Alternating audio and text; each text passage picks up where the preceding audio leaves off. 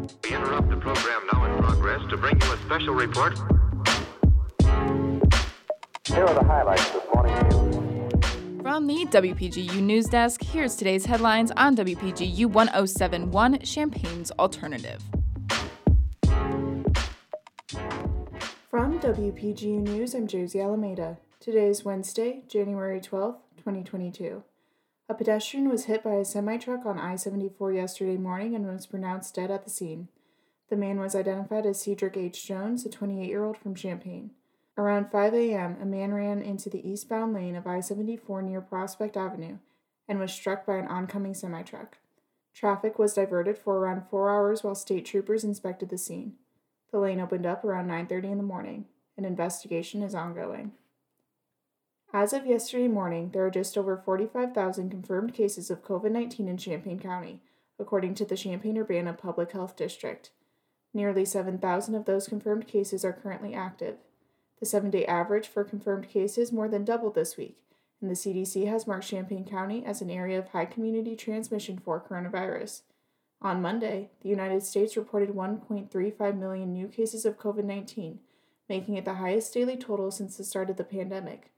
COVID hospitalizations have also reached an all time high, medical systems are once again fighting to keep up with patient demand. In a speech this Tuesday, President Joe Biden urged congressional Democrats to pass a series of bills aimed at bolstering voter rights across the country. During the speech, the president also indicated that he would support the abolition of the filibuster as well as any other Senate rules that would prevent a simple majority of senators from passing the bills in question.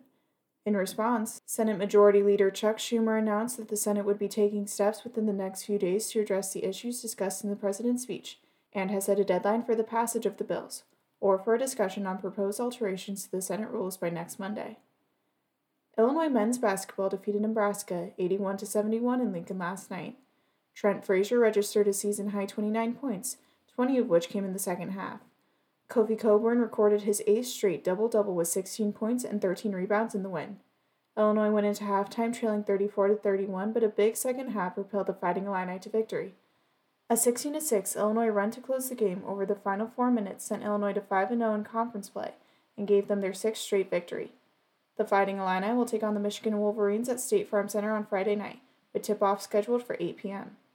Contributing reporting for this newscast was provided by Emily Crawford, Tori Gelman, Barrett Wynn, and Jackson James. Our political editor is Jane Knight, our regional editor is Josie Alameda, our science and technology editor is Husna Husseini, and our sports editor is Jackson James. Our deputy news director is Emily Crawford, and our news director is Justin Malone. For WPGU News, I'm Josie Alameda.